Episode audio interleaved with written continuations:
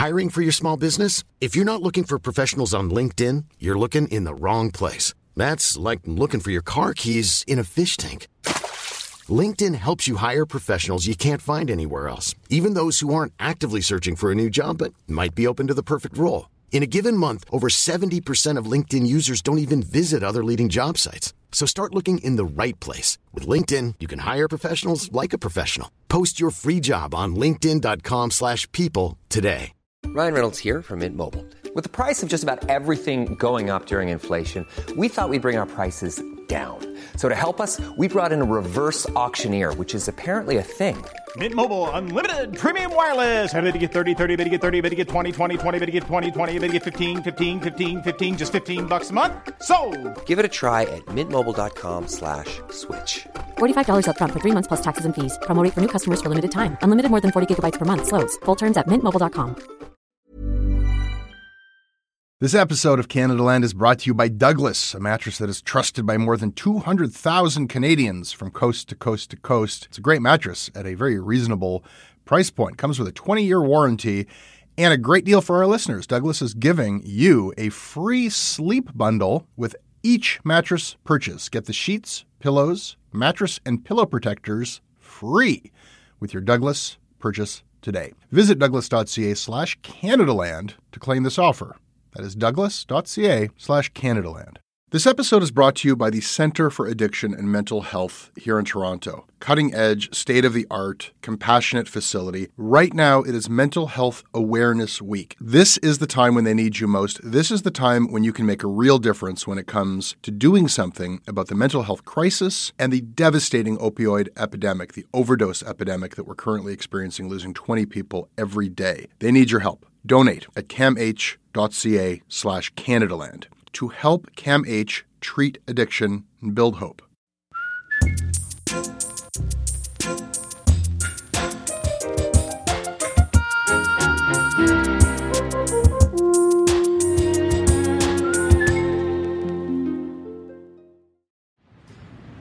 Advertising is based on one thing happiness. And you know what happiness is? Happiness is the smell of a new car. It's freedom from fear. It's a billboard on the side of the road that screams with reassurance that whatever you're doing, it's okay. Terry O'Reilly is probably the most famous ad guy in Canada, which is weird because the truth is that Terry O'Reilly hasn't actually been working in advertising for years. The guy sold his ad business in 2018. And, you know, since then, he's had the same job that I have. He's a podcast host, and he's the publisher of a podcast network called Apostrophe. They publish a whole bunch of shows, but most prominently is Terry's show, Under the Influence. That is his hit show about marketing and advertising, currently in its 12th season.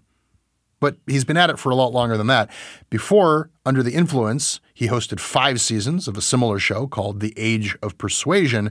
And before that, he had a show called O'Reilly on Advertising. He has been talking about advertising and marketing for a long time, hundreds of episodes examining every possible angle on this industry.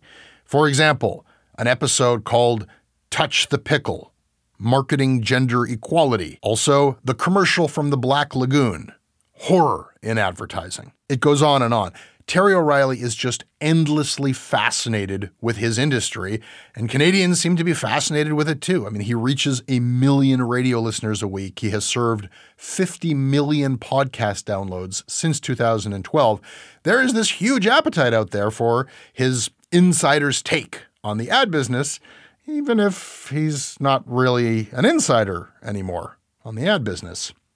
But I don't know, maybe it's not fair to say that Terry O'Reilly left advertising because there's one product that Terry O'Reilly is still advertising the hell out of, and that product is Terry O'Reilly. His radio show on the CBC works as a permanent national ad campaign for his podcast business. Somehow, this guy convinced the CBC to pay him to advertise his own podcast. And of course, he sells ads on his podcast, and his podcast is itself a commercial for his books. And of course, he does paid speeches where he sells those books. If any of this sounds like shade, I promise you that is not where I'm coming from here. I mean, I want to know how he did it. Game recognizes game. O'Reilly's not pretending to be doing anything else. He has no pretense about what he does. He is unabashedly involved in private enterprise, and somehow he has convinced the public broadcaster to fuel it. I have always wanted to get the story of how that came to be. I also happen to like his show. I always find it to be well made and interesting, even when its ethically agnostic attitude towards consumer culture can sometimes infuriate me. And I'm going to get to ask him about that because Terry O'Reilly joins me in a minute in our studio. Wait for it.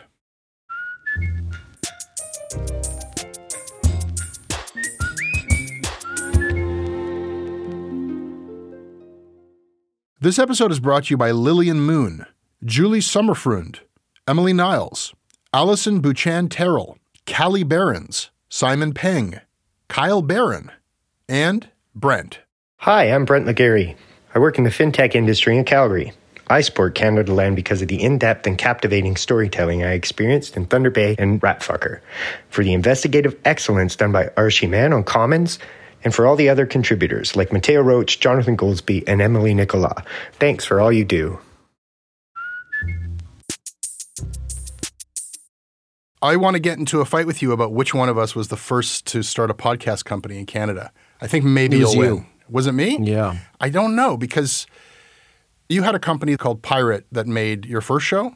Yes, but Pirate was a commercial entity. In other words, our biggest clients were advertising agencies. So what Pirate did was we created radio campaigns from the ground up, and we directed the voiceover, sound, and music for television commercials. It was all advertising. Mm-hmm. So when in 2005, when we pitched the show to CBC, I had studios. Audio was my skill set, so I just thought I'm going to do it at our studios. So for the first, probably till about 20, I want to say 2011 maybe or 2012, I did it at Pirate, and then I built my own studio and and did it from there. You built Apostrophe and you built Apostrophe as a podcast studio. I started podcasting under the influence in 2011. I wanted to podcast earlier than that. I was ready to go probably three years earlier than that, but I kept waiting for CBC to clear music rights. I figured out the first time we spoke. I misremembered it as when I was setting up Canadaland, but that's not the case. It was after my first series with CBC, I had sold them on the idea for a second series, but I didn't really trust them. And I was wondering, like, do I have to go back to work there to make a CBC radio show? Is there another way to do it? Right. And I thought, well, Terry O'Reilly has a CBC radio show, but doesn't work at the CBC. Right. Right. And you were nice enough to speak with me and let me know that you had this pirate radio company and that you had your own team of people and you independently produced this thing and then you sold it to the CBC. And that sounded terribly complicated to me at the time. So I went back to work for the CBC. You know, that part of my story is so funny because when myself and Mike Tennant, who's another radio guy, when we pitched my radio show idea to CBC, not thinking CBC would ever buy it because why would the advertising free CBC take a show on advertising? Yeah. They took it, which was shocking to us. And then we had to figure out how to mount a national radio show. But in the negotiations, we negotiated to own the show and license it to CBC. Not that we were such savvy negotiators, Jesse, because I thought that's the way it's done. It was just naivete. But now I own my show, which is fantastic. But it was not a grand plan. I mean, it's an incredible thing, whether it happened by luck or by strategy. And I remember one of my bosses at CBC talking to me once and saying, they'll never do that again. Not with reference to you, but we were talking about Stuart McLean. Right. And I said, What? And she said, This guy negotiated ownership of his show and the intellectual property thereof. And he went to them and said, I want to have the rights to do live shows and put out CDs. And they thought, Well, no one's ever done that. Like, you can have those rights. They're worthless to us because they weren't exploiting those rights. Right. And what ended up was he built, and, and here the pun is intended, a cottage industry And he was an industry. yeah. You make a podcast about marketing.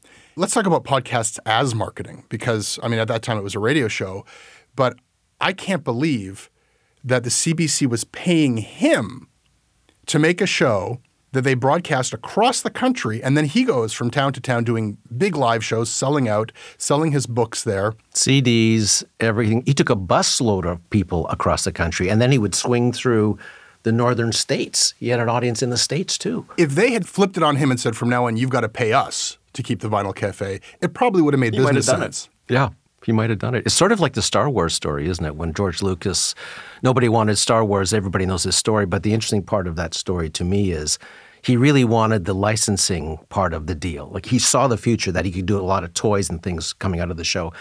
And the studio just laughed their heads off and said, take it. Yeah. Thinking it was worthless. And you have a similar thing going. Yeah. I would take that. Like, if CBC said, we're not going to pay you a dime, we couldn't do it with Canadaland because we cover the CBC, but if say, we like Commons, let's say, we're going to air it on CBC Radio 1 to every community in the country, that would spike our podcast downloads. They could have it for free. I probably would even pay them something for that.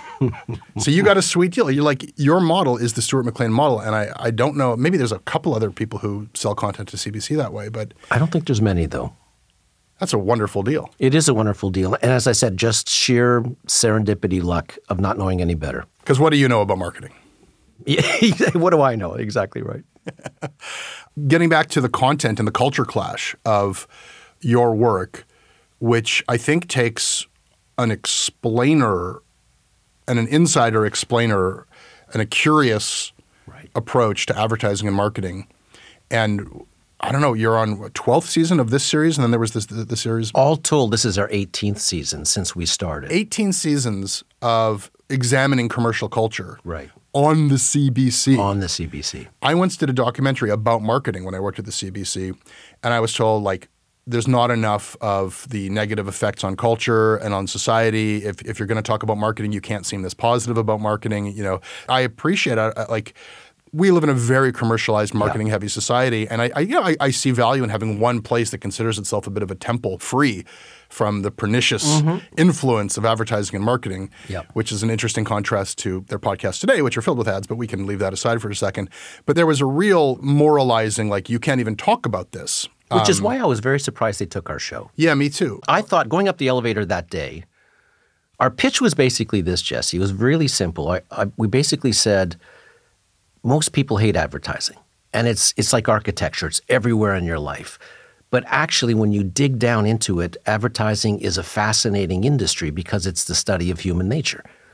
And nobody studies human nature like the advertising industry. And I said, Mike and I are not pundits and we're not journalists. We're actually working ad men in the trenches. We have access and we have stories. And we want to take people, we want to take average Canadians, not marketers, on a backstage cook's tour of what really happens in the boardrooms and the recording studios. That was the whole pitch. Mm-hmm. Going up the elevator that day, Mike and I looked at each other and I thought, they're going to say very interesting, not for us, but very interesting. Maybe we could do something else down the road. Yeah. That would have been a great meeting. But instead, Chris Boyce, who was in charge of radio at the time, he leaned back in his chair and said, We'll take it. And then we had to figure out how to do it. That was 18 years ago. It's an interesting way of thinking about creativity and creative people because we're obsessed with artists and writers and people who look at communication as a way of like personal expression. And here it's you've got people with very similar skill sets Right. in a very purpose oriented. We're trying Solving to solve business problems. solving business problems with images and feelings and emotion. And I don't know, something about taking any kind of like moral judgment out of it allows you to, well, first understand what they're doing. I sometimes get left with like, I admire these people. Like, and I think a lot of people got into this. I mean, you started before Mad Men, but with Mad Yeah. Men, people, it became kind of like fun to think about how these people work. How I think we got a big updraft from Mad Men, believe it or not. I think people believe just got into, you're right, you got into the whole fun of Madison Avenue, and, and now that was era specific. But I'll say this about that show Matthew Weiner had somebody on that staff that had worked in the business. Yeah. That show, the dynamics of advertising, meaning the client relationships, the dynamics inside an agency, the pressures, the deadlines, the getting fired by all of that was real. Mm-hmm. So that was a real uptick for people getting interested in the industry, which helped us. maybe this is a little bit of a digression, but I always wonder this when I'm listening to your show. You're talking about the creative minds who are coming up with the campaigns. Yep. But you're doing that from Canada. And correct me if I'm wrong, but my understanding is that a lot of the time, that creative work is done in the States. They come to Canada and then they just make a media buy. Uh, yes. There's still a lot of, of you know highly functioning Canadian advertising agencies putting out work. The toughest thing for me in my show is finding the stories about Canadian campaigns. The U.S. keeps everything. I can find the first radio ad done in 1923 with three clicks of a mouse.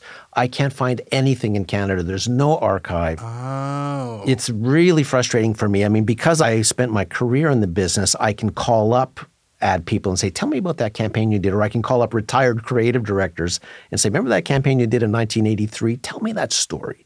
But it's really frustrating for me because there's no archive in this country. In the States, there's the Duke archives at Duke University that are, are endless, and there's all, anyway, there's a ton of archives there. The US has kept everything.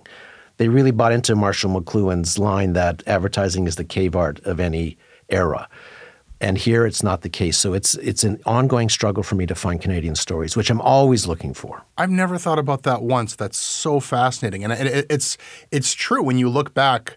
Uh, you find like an old dusty magazine at somebody's, you know, grandmother's house or in their cottage or something. It's the ads that tell you so much. Pirate donated uh, a portion of our archives to McMaster University. We donated fifty thousand commercials, which was only a, probably a third of our of our archive Of what you made, of what we made. Yeah, you made Pirate. fifty thousand commercials. At We made way more than that. That was a third of our archive was 50,000. But why McMaster was interested in it was because inside that archive was the first cellular phone advertising. There was Olympic advertising. There were uh, federal election advertising, the first AIDS PSAs. Like all of that was reflected in that archive because advertising is the great mirror of any era. Like you said, you look through a magazine, you can tell the, what clothes someone's wearing, you know exactly what decade that is. Wow, but in Canada we've lost our heritage. Yeah, there's just no hunger, no desire to archive it all yet. I listened to your show recently, and you tried to sell me weed. Yeah. No judgment. Yeah, yeah. I sell uh, mattresses. I sell supplements. I, I once sold a monthly meat box subscription. There you go.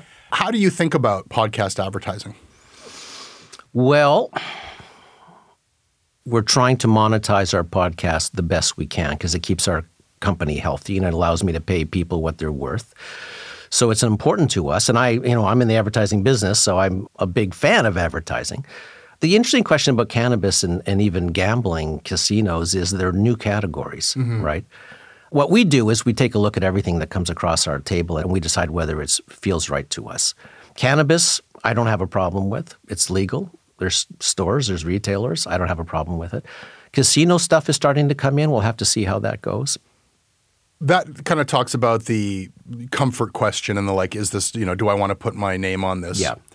What do you think about the industry that we're kind of, I, you know, I'll say it, we're pioneering the podcast Yeah. industry. We were in it a long time ago, and it's it's amazing to watch an industry go from nothing to a multi-billion dollar industry, and uh, to kind of try to navigate that. And it feels very new and fresh. At the same time, there there are strains within it which feel like it's a return to like 1920s radio or something. So true. When hosts are asked to read ads, it feels like it's the 1940 radio. And that's what everybody wants. They really don't want a slick presentation and they're not really looking for conceptual ideas. They really, it's, which is interesting to me because I came out of an entire career of trying to add a conceptual selling idea to, uh, to an ad. Advertisers don't seem to want that. They're hoping for endorsements, which I don't really do. But what's also interesting about podcasting, I was reading this week, Jesse, I don't know if you saw it. Podcasting is reaching 18 to 49, I think it is, age group, almost on par with AM, FM radio, and linear TV this year. That's huge, right? That almost makes podcasting a mass medium. That's incredible. And radio is something that doesn't get talked about as mass media, but in the early years of podcasting, it was always like, wow, we're 3% of radio? Like radio has been so resilient. It's like a tank. Just this It cannot be killed by conventional weapons. That's right. It really stays. Like it's it survived everything, right? It Yeah. survived television and movies and the internet, and the numbers are still pretty good for radio. you know, it's still very much mass media and millions and millions of Yeah. people. Will we kill it? I love the transition from radio to podcasting personally because I could tell stories. I, I had no time factor. Even our podcast version of our show is usually longer than our CBC version of the show because I can I don't have to be 2730.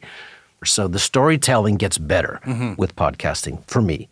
my first media job was as a co-op student at uh, Q107, and the most sort of beleaguered member of that staff was the uh, the copywriter for their ads, and it was it was so old school that you just have some hack kind of I don't mean to put the guy down, but he just looked like such a sad sack. It- You know, those radio ads, like the quality of the experience of listening to FM radio, and then you get that block of ads. And it was interesting because these days you think about the tight brand controls that companies have. And here was this guy who was just like, you know, the radio ads like, hey, Jan, yes, Jim, let's head down to the Honda dealership. Like, and he just had to pump these things out. And I, I'd get pulled into the studio because they need like four people to Right. like laugh or yell at a certain point or say one line. And the guy was just, uh, he was a Okay, machine. I started that way, Jesse. So my first job was at FM 108 Radio in Burlington, Uh-huh. 1981. It was the only 50s and 60s radio station in Canada at the time because oldies were just becoming oldies, right? I was the sole copywriter and production guy for the uh, the entire radio station. So we had about 150 ongoing retail clients at any, and it's all local advertising, right?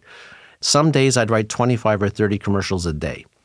I would then need someone to voice them, so I'd stand outside the morning jock's uh, door at nine o'clock when he finished and drag him into the studio to record. And if we needed a second voice, I would do that second voice. And if I needed a third voice, I'd record that voice too, put my finger on the spindle, tape days, mm-hmm. slow my voice down so it sounded like there was three of us in the room, like all of that. but it, but I had to pump them out so fast, Yeah. Jesse, that that's why they don't sound so great because the volume is crippling. I think that's a big factor, but to the kind of complaint, the listener complaint of just how corny they, they Yeah. can sound, there's a reason for that on FM radio. Like to try to just grab people's attention in the first second, there, you know, I, and I was kind of given a crash course in this stuff. It's interesting to contrast that with the podcast ad format and the kind of fork in the road we're at right now. Because I'll admit something here. I like reading ads. I kind of feel connected to like George Burns. Like, what's Gracie getting up to next? Well, first, a message from Lucky Strike. I love the flavor of my Lucky Strikes. Like, I understand that what a podcast is doing is taking a listener into a conversation and there's Yeah. an intimacy and you're saying hey sit down with me and this other person and you, you get a, a seat on the couch while we have an interesting conversation and to have some other message come in and be like today you know sunday sunday Yeah. is, is to absolutely it's severing that and we kind of specialize we're probably the only news podcaster where news personalities will read ad copy Right. and that's a bit of a killer feature of and we, our, our I'll advertise for our ads. We hear from our advertisers like, "Wow, your stuff converts two or three times Right. as well as when we have our fanciest marketers put together a beautiful, polished, pre-recorded with ad. actors. Yeah, with trained actors. Yeah. Because now they're dynamically inserting ads in podcasts, Yep. and we do a little bit of that for unsold inventory. And as a listener, like it's a very different experience. You mean the run of schedule stuff that is pre-produced Yes, that gets dropped in? Yeah, yeah, yeah. Yeah, that's that's an interesting notion. You know, it's in the advertising world, you try and not sound like the station you're on. Mm-hmm. In other words, you purposely try and leap out of the radio sounding so different from the environment you're in. When I talked to radio station owners and programming chiefs over there, they always told me, which is very interesting, we give preference to ads that sound like us. So we were kind of working at odds. It took me deep into my career before I realized that, that they actually would give preferential positioning, meaning first first ad out of the out of the programming in a break, right? That's the best place to be, to ads that sounded most like their their format. I spent my whole career trying not to do that. you were fighting them. I was fighting them. Mm-hmm. I think that tells you something about the difference in the listening experience that radio is ambient and becomes wallpaper, and an ad needs to somehow It has to. poke you in the ear and get your attention. Whereas I think a good podcast, there are some podcasts that I think kind of play the ambient thing, like I think, like a three hour rambling Joe Rogan thing. Right. Throw it on, forget about it. But if you're producing and you specialize in highly produced, Yeah. scripted narrative radio, Yep. it's the kind of radio where you want people to like, if, if they got home and there's still five minutes left, Stay in the driveway. that's it. Yep. So why break that spell when it's time to deliver? I know, I know. I even wrestle with the transition going from our show to our commercials, what that bridge should be, or should there be a bridge? Like, you know, I think we're both on ACAST. ACAST has a little mnemonic they use when they go to, and I wonder, I wonder if that should even be in there. Like, I'm just, I'm just constantly just thinking about that. Should we burst the bubble, as you say, or should we just transition right into the commercial so you don't take somebody by the collar and say, we'll be back in five minutes, you know?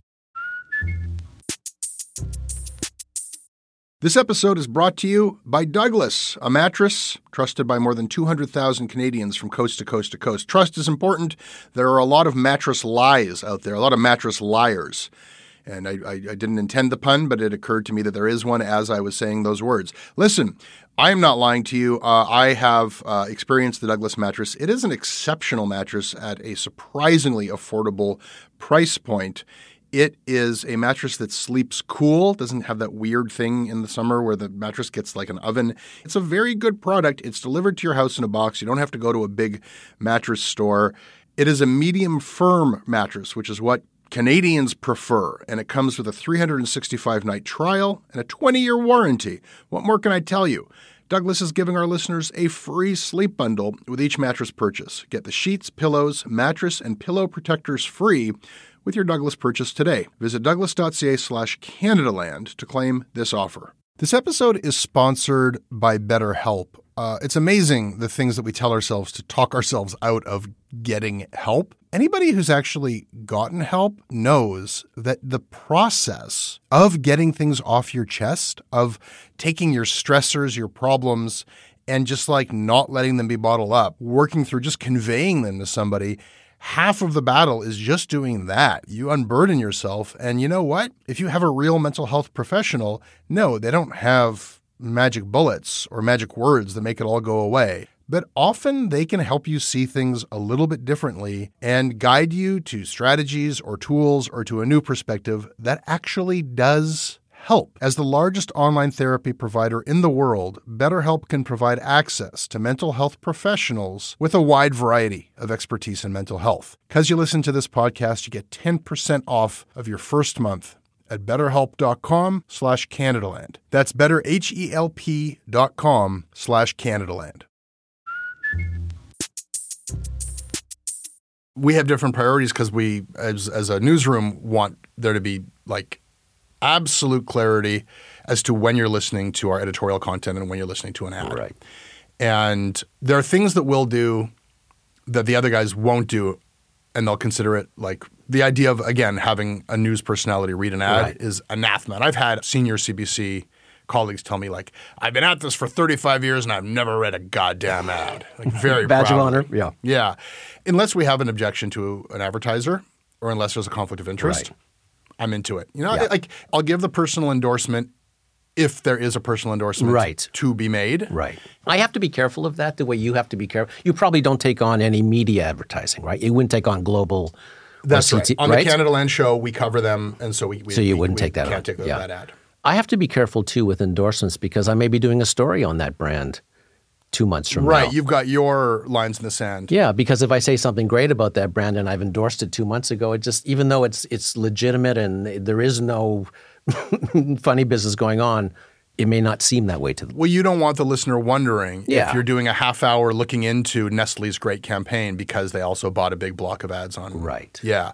So that's that's the same thing. Like I, I I'm for sale when it comes to ads, but the listener absolutely can never wonder Right. Is this an ad that I'm listening to? Yeah. And they can never wonder is his coverage influenced by the ad? So that's where we kind of set those. Yeah.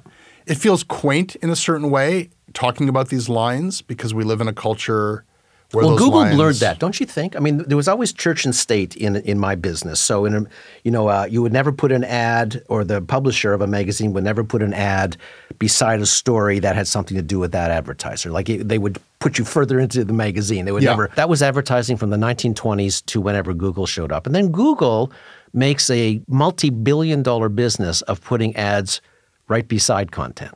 Like it's kind of interesting to me. Like if you're searching something from Canadian Tire, right beside it might be stories about Canadian Tire on Google, right? That's true. That's interesting. You know, and, and, And that was their model. it's also another way of thinking about conflict of interest because newspapers were protecting conflict of interest from the advertiser's point of view. If we're taking Canadian Tire's money, Yeah. it would not be fair to put their ad next to a story that was negative about them. Right. But we have to be able to report on them. So, you know, there was always a newsroom concern of like, you know, and sometimes they would miss it. And there's some funny instances where you'd have like a, an ad for a raincoat next to, I don't know, the raincoat factory is just burned down. Right. You know, uh, Child labor. Yeah. Yeah. Some, so, yeah, there we go. You got it. And for the advertiser's sake, you would put that somewhere else. Right. But I never thought about that, that Google, there's no such, and it's all done algorithmically anyhow. It is. And the next story down from Canadian Tire might be a story about how someone hates Canadian Tire. Like they've really blurred that church and state thing completely, made a business model of it, and probably has one of the biggest businesses in the world as a result. I wonder if it's a question of blurring it to the point where people don't notice, or if it's a question of like, people are smart. They're smarter than they're often given credit for. Yeah.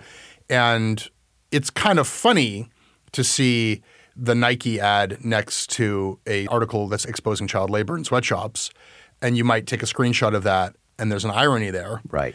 But it, it doesn't have the same ironic quality if you search for Nike and then there's like sponsored links at the top for Nike and then there's some articles. It's just like that's just what Google gave you. Right. And I think that people understand that. Yeah.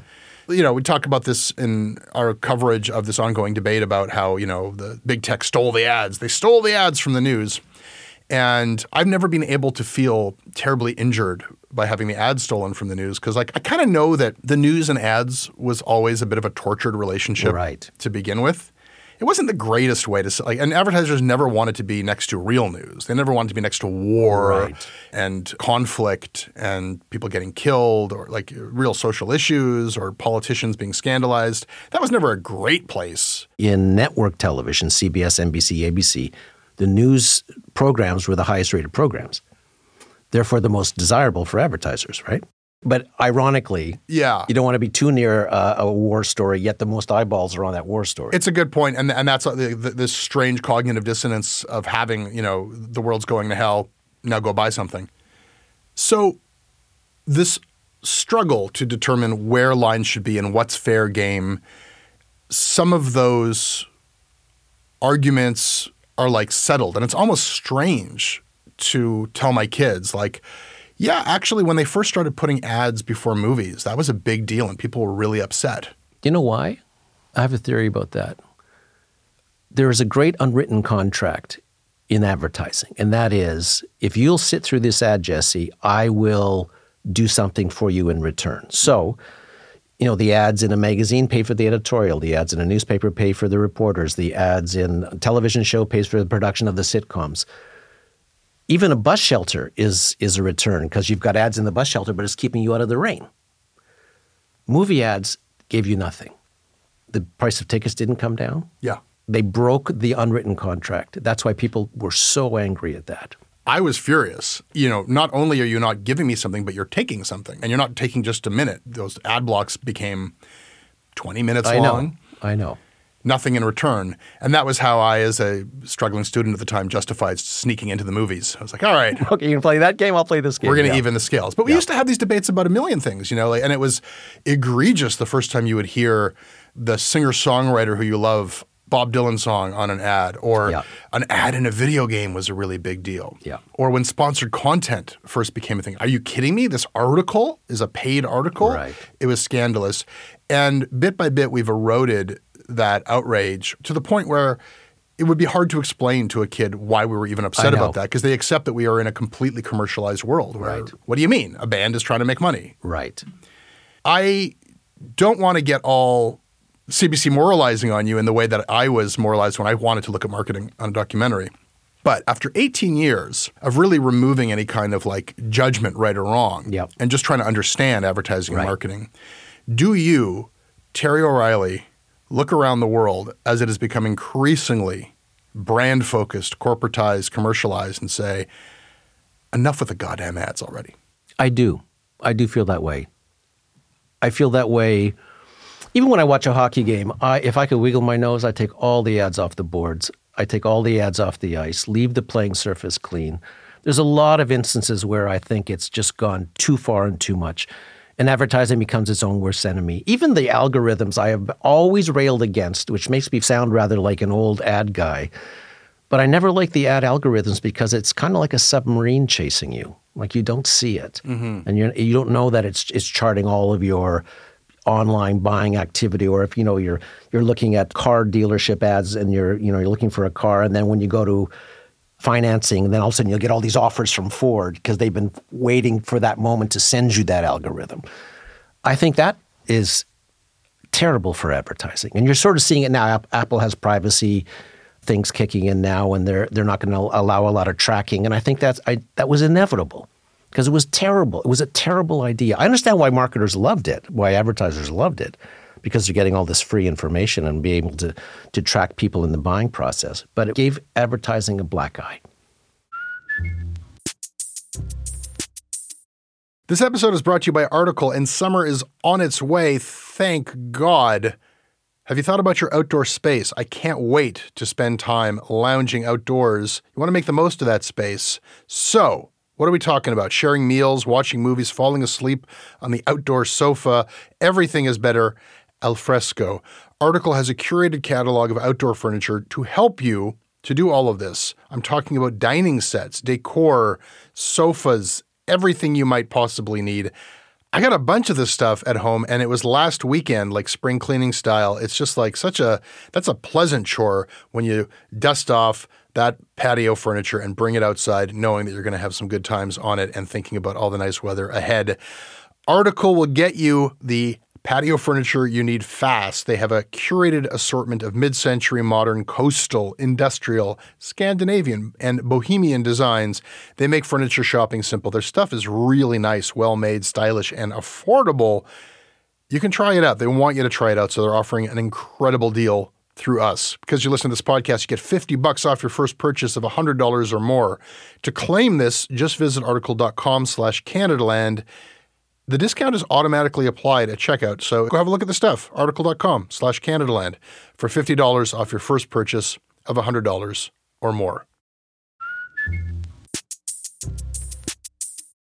Are you a philosophical guy? Like there, there's a whole conversation about how the culture of ultra commercialization gets into people's identities, and, and you know, and it's interesting under the influence uh, which it's interesting that actually, you know, the phrase itself is about being drunk, you know, but being intoxicated. Right. Um, but now, of course, influence has a different connotation because everyone's an influencer, or we, we live in the age of the influencer. That's why a part of the reason why we changed the name of our show. So the show was Age of Persuasion in the early days. Uh-huh. I mean, our show started before there was an iPhone, before there was YouTube, before there was Twitter.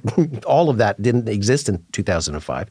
It was still a persuasive industry. I had to persuade you to buy something. It was, let me just shovel all of this onto you as an advertiser. Then, when the digital world came in, it really became a lot more subtle algorithms, influencers. So, really, in 2012, we changed the whole format of our show to reflect that. Yeah, it's a broader category and a more current one because to persuade someone, yes, it's salesy, but you're having a conversation with them and you're making an argument. Influence is not necessarily a conversation. Influence is is per- pervasive, and we we surround you with values and images and little signals to slowly influence how you feel about things. But in one way, it is a conversation because in the old days of persuasion, it was a one way conversation. You really couldn't talk back to an advertiser. Right in this day and age of social media, you can talk back to an advertiser. You can get the president of a company's attention as a 12 year old girl on Twitter if you had the right message. So there has to be a lot more transparency now. Not that there's total transparency, but you can see someone who has a problem with a marketer puts it out on Twitter, for example. Then we get a front row seat to see how they react to that. I think it's a valid point that the people have a bit more of a voice, and we've seen you know funny stories of brands that get it wrong, and somebody they just become a laughing stock, and people right. take turns dunking on them. But you know, there's always a period where there's a bit of chaos and the yeah. power gets unsettled, and then the empire strikes back, and they figure out, and Wendy's gets funny and starts making fun of McDonald's, right. and they, and they kind of co-opt you know the the rebel voice. Yeah. And the predominant theme is very different than like as a Gen Xer when we used to say, "Oh, that band sold out," and now I look at the YouTubers who my kids are watching, and it's like everyone wants to sell out. Like that's the dream. It's like, wow, this guy is an influencer. All he does is he gets stuff for free. Yeah. And it's we don't care that he's getting it for free or why he's getting it for free. And oh my God, they're paying him.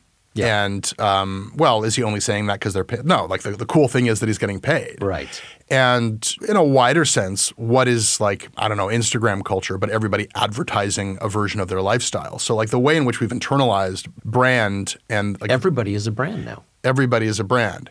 That is, to a certain perspective, hell.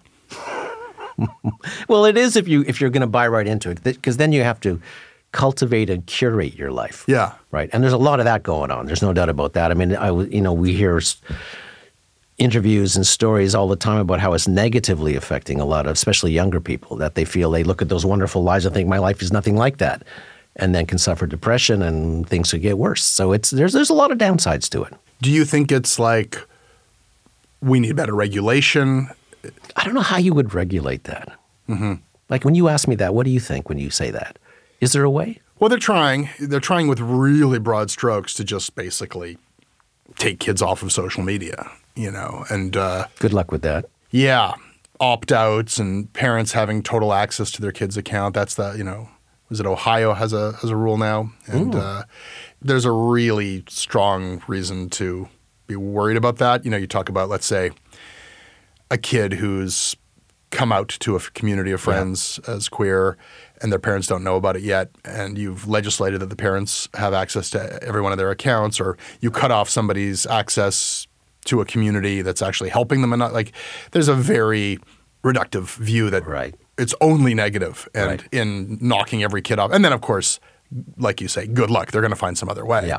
so no I, I, I tend to agree I, like and government doesn't tend to be super good at this I, like I, I, I don't know it's not a topic I know a tremendous amount ab- about I know there are laws around disclosing sponsorship Yeah. and I and I know That is a big law. If you're an influencer, you're supposed to disclose that you're being paid for that. I mean, Yeah. that, that there's big fines in the U.S. I'm not sure how much it's it's done in Canada, but if you don't disclose that you're being paid or you've gotten product in lieu of the of the endorsement, it's it, it can be a big problem. Some people have been fined big amounts of money. Yeah, so the, you know there, there's a place for for regulation there, and Yeah. then when it comes to kids, I know there's like all kinds of little you know specific things, and, uh, and of course when you get to dangerous products, there's you know Right. I don't know. I guess they can do something. I don't want to just say, oh yeah, forget it. But but I, guess I tend to feel like we have to work this out in the culture. Yeah. I know the ad industry, like every other industry where there's been a moral panic, turns to self-regulation Yeah. to get ahead of the regulators. Right, So you've got all these ad boards and internal mechanisms, you know. But uh, the technology has moved so much faster than people's understanding of it or these regulatory bodies. That is so true. I mean, think about all the changes that we've seen in, the, in just the last few years in the digital world.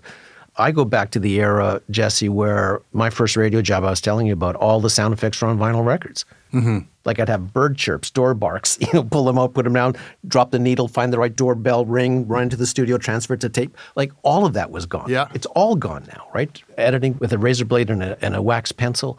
I mean, it's moving so fast now that you almost can't keep up. Like, look at the TikTok thing that's going on now with the governments suspecting that TikTok is really this very sticky, addictive app to gain information, right? Is the accusation? Yeah, Is the accusation, yeah. That's right. And I mean, it would be fascinating to do a uh, under the influence on this stuff, but I, I don't know that we can. Or I, I, you know, I challenge you to do so. No, I when we're know. talking about things like, you know, your show is so much about getting into the creative human process Yeah. of um, people who are.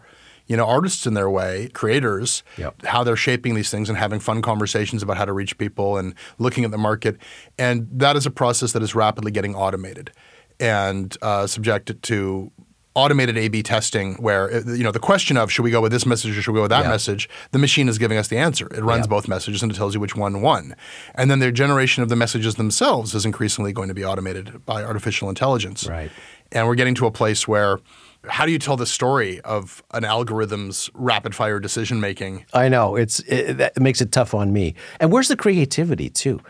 Like with all that automation, is there going to be creativity? Is creativity going to become a thing of the past? Is advertising not even going to want creativity anymore? Is it the math men and not the madmen anymore? Like what what's that going to turn into? It's very hazy. The AI itself, I don't think can be considered creative because it is just it is just shuffling existing materials. Yeah. But the creation of the AI is the act of creativity. right. And the writing of the algorithm, which we increasingly talk about as if it's just sort of like handed down from the mount. No, somebody actually said, this is what this line of code should do. Yep. So the focus shifts. As much as we pat ourselves on the back in this conversation, or you know, it's my fault, uh, as pioneers of, of a new digital media, I kind of feel like we have something that has a lot more in common with the past than with where things are going.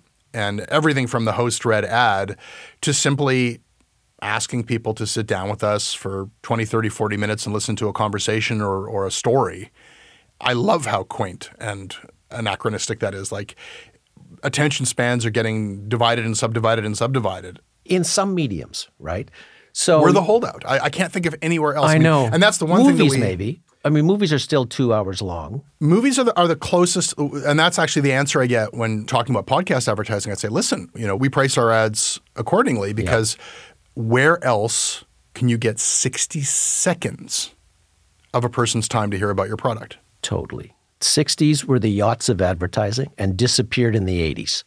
Advertising went from probably two minutes back in the day, being embedded in Jack Benny's show where he talked probably for four or five minutes, uh, down to 60 seconds, down to 30 seconds, down to 15 seconds, down to 10 seconds, down to six second YouTube ads.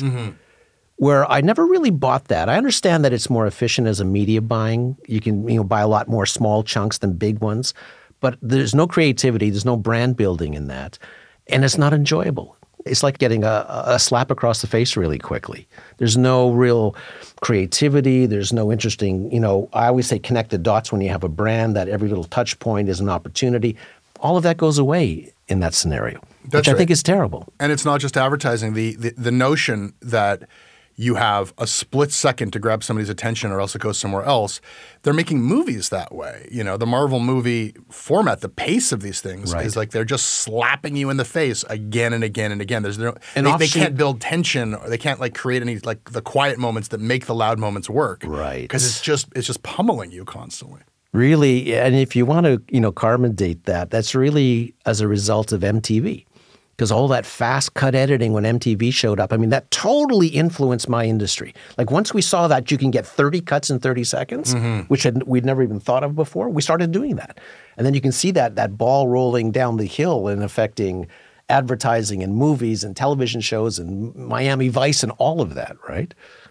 So I'm a cranky old man because I feel like I've, I've found this little lonely island of, of podcasting that uh, it's still this immersive long form experience. Well, I wouldn't call you a lonely old man. I think it is. I think it's a wonderful thing. I think the very fact, as you said, that you can spend time with somebody. It's a funny thing when I would do what they're called upfronts with CBC, and for those who don't know what that is, that's when they parade out all the hosts for all the shows in front of advertisers or in front of an audience, and they get to talk about all their shows, and then the, the public gets to meet you. So it'll be held in the Eaton Center or something like Sure. that. I would watch people come up to the television hosts and they'd be very tentative and they would sort of back away and be afraid to talk to them. And when they came to talk to us radio hosts, they were always touching me.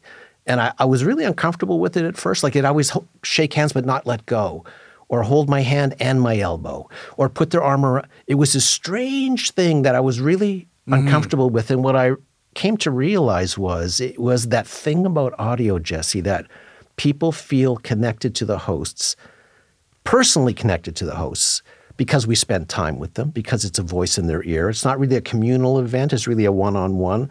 Television has a lot of awe, but audio has this real sense of connection.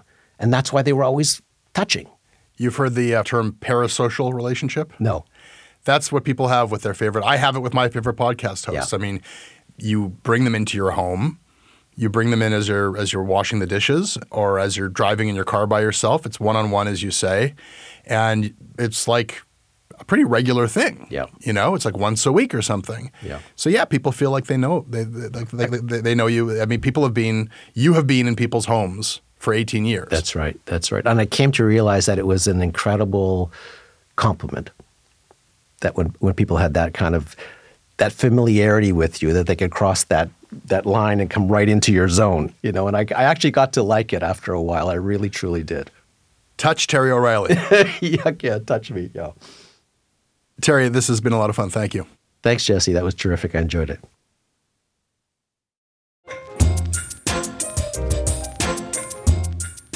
That's your Canada Land. Listen, if you value this podcast, I'm going to ask you to please support us. We rely on listeners like you paying for journalism. As a supporter, you will get premium access to all of our shows ad free, including early releases and bonus content. You will also get our exclusive newsletter, discounts on Canadaland merch, invites and tickets to our live and virtual events. More than anything, you will be a part of the solution to Canada's journalism crisis. You will be keeping our work free and accessible to everybody.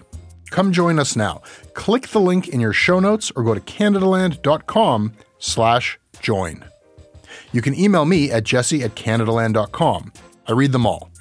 We're on Twitter at Canadaland. Our website is canadaland.com. Our audio editor and technical producer is Tristan Capacchione. This show's senior producer is Bruce Thorson. Welcome, Bruce. Our managing editor is Annette Ejiofor.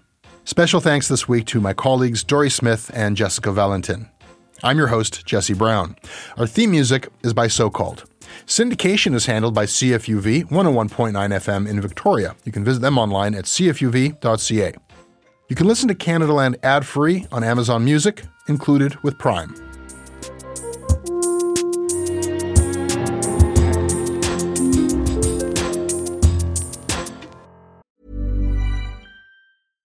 A couple of years ago, a cop was shot dead on a deserted pier in the tiny nation of Belize.